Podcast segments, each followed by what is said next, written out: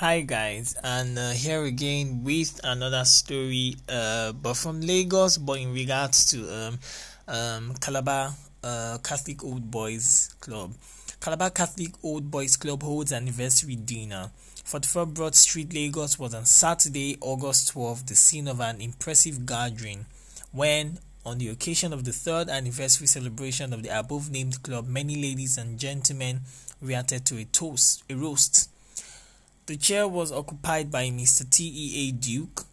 After the chairman's opening remarks, the secretary of the club, Mr. L.O. Edet, which we think might be Louis Edet, who later became the Inspector General of Police, the first indigenous Inspector General of Police, read the annual report on the activities of the club. Elaborate refreshments were served. Many speeches were delivered by different speakers, including Messrs. J. E. Itu, H. O. F. Young, and others. The impressive function was brought to a close at 11:30 p.m. with the singing of "God Bless Our Pope."